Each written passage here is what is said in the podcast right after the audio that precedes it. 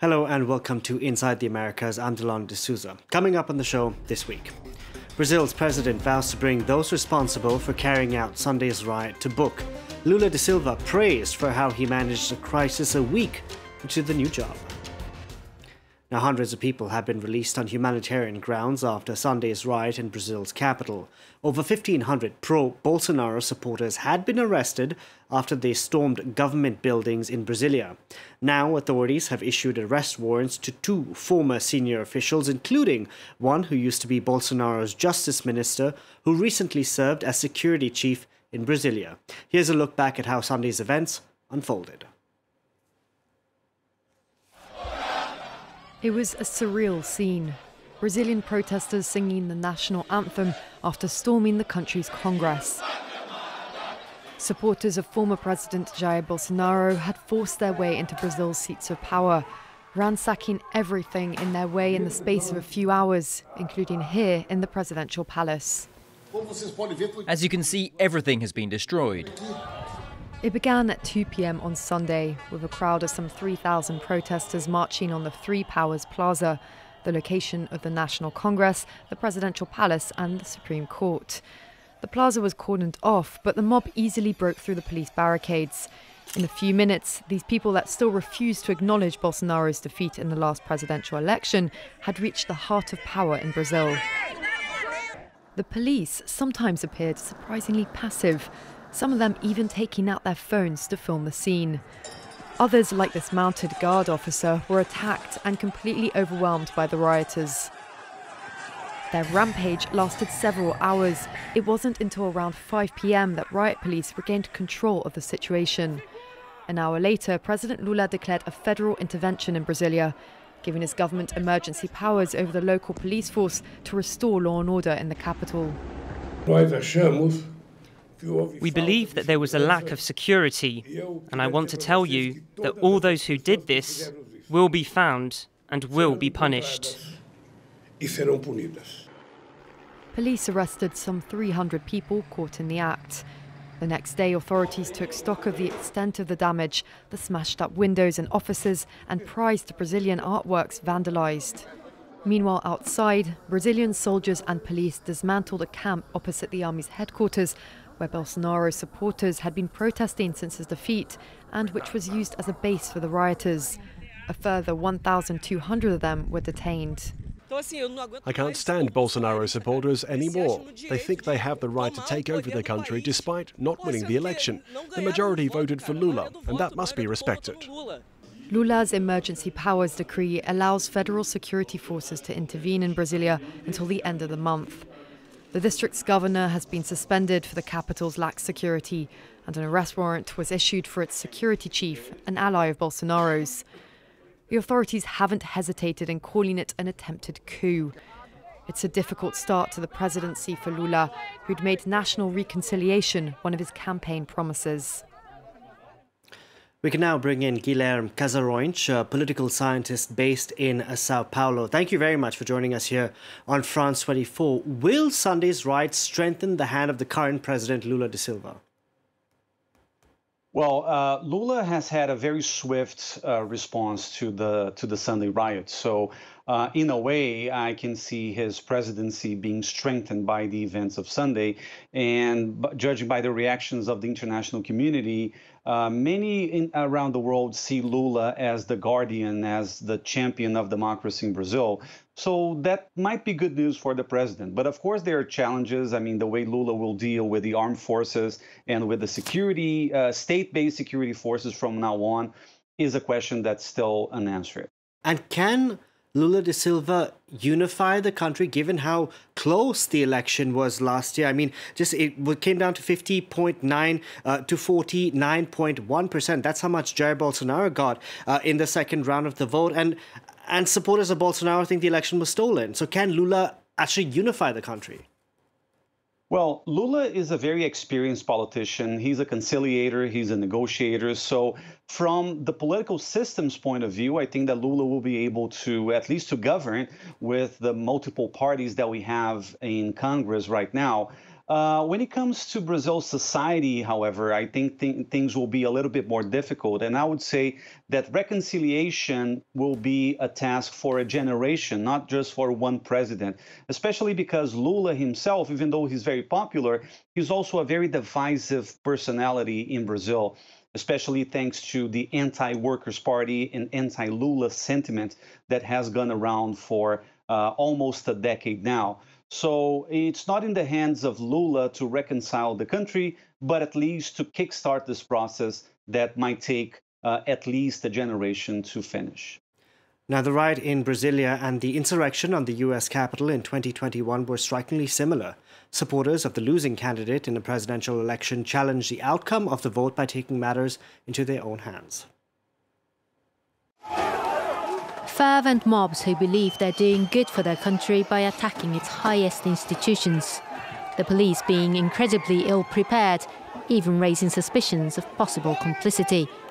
For many, scenes playing out in Brasilia were like a deja vu, happening two years after the January 6 Capitol riot in Washington. Both were triggered by far right presidential candidates refusing to recognize the outcome of an election. This is not about the continuity of the electoral process. This is terrorism. It's a coup.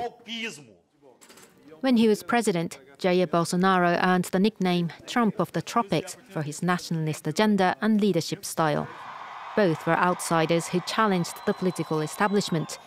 Bolsonaro's rejection of his election defeat as a fraud seemed to come straight out of Trump's playbook. And just like the former US president, the Brazilian used social media to spread lies and incite outrage among his loyalists.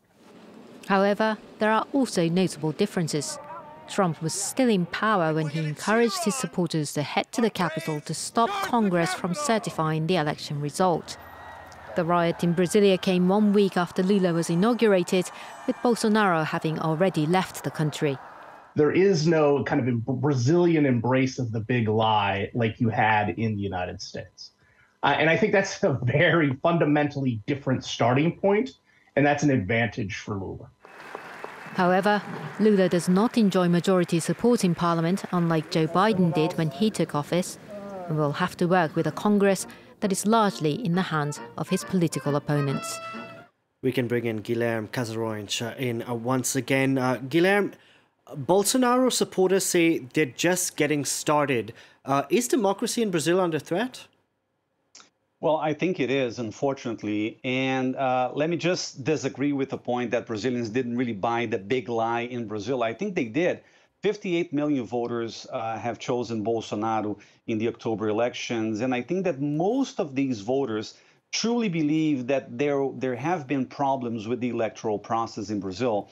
So the integrity of voting machines and the the the, the quality of the electoral process uh, have been challenged by many of Bolsonaro's supporters. And even though the, the storming of the public buildings in Brazil took place after Lula had taken office, I think that the process is very much similar to the one that we found in the United States.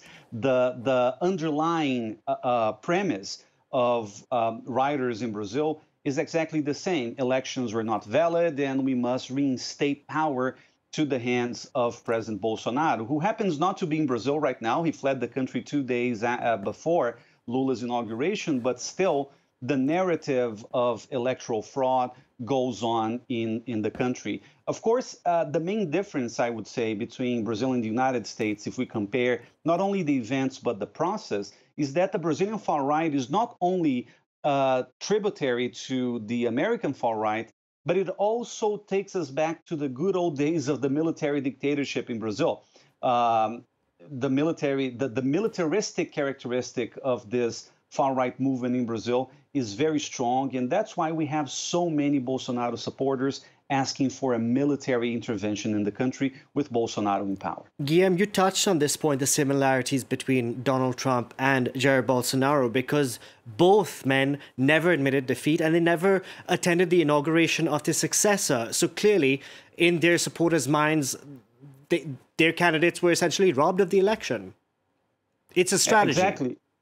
It's a strategy. Uh, Bolsonaro, ever since he lost the elections on October 30th, Bolsonaro has remained largely silent about uh, the protests against the election. So, in in his supporters' minds, it sounded like uh, an authorization to keep on going with the protests and uh, with violence. So, even though Bolsonaro is now trying to distance himself from whatever has taken place in Brazil over the last few uh, days, uh, I would say that Bolsonaro's silence uh, after he lost the elections and his refusal to concede have been very clear messages to his supporters that they should keep on protesting.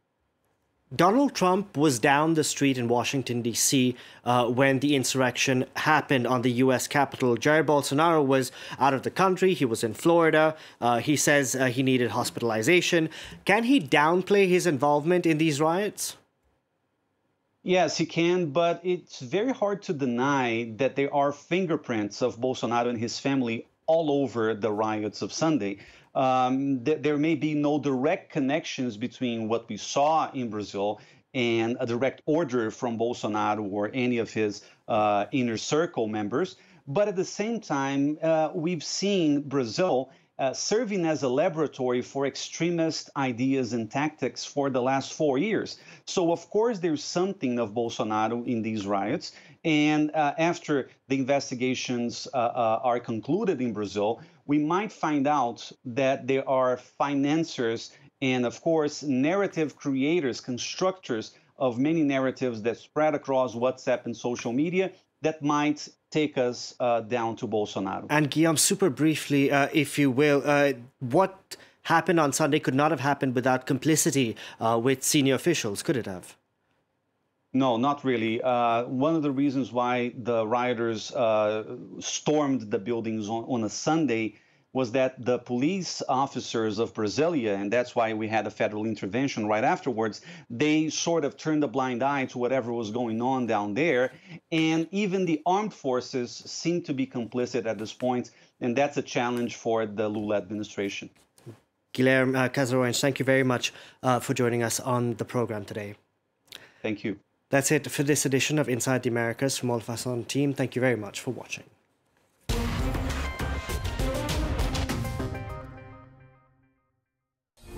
Prince's Islands off the coast of Istanbul. Here, the outcome of the AKP being in power for 20 years is dividing opinion. There are those who are suffering from inflation. Dolayısıyla Türkiye'de şey konuşuluyor yani e, kahvaltı yapamayan aileler. Those who disagree with President Erdogan's immigration policy.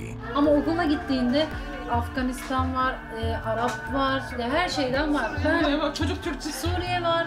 And then there are those who've always supported him.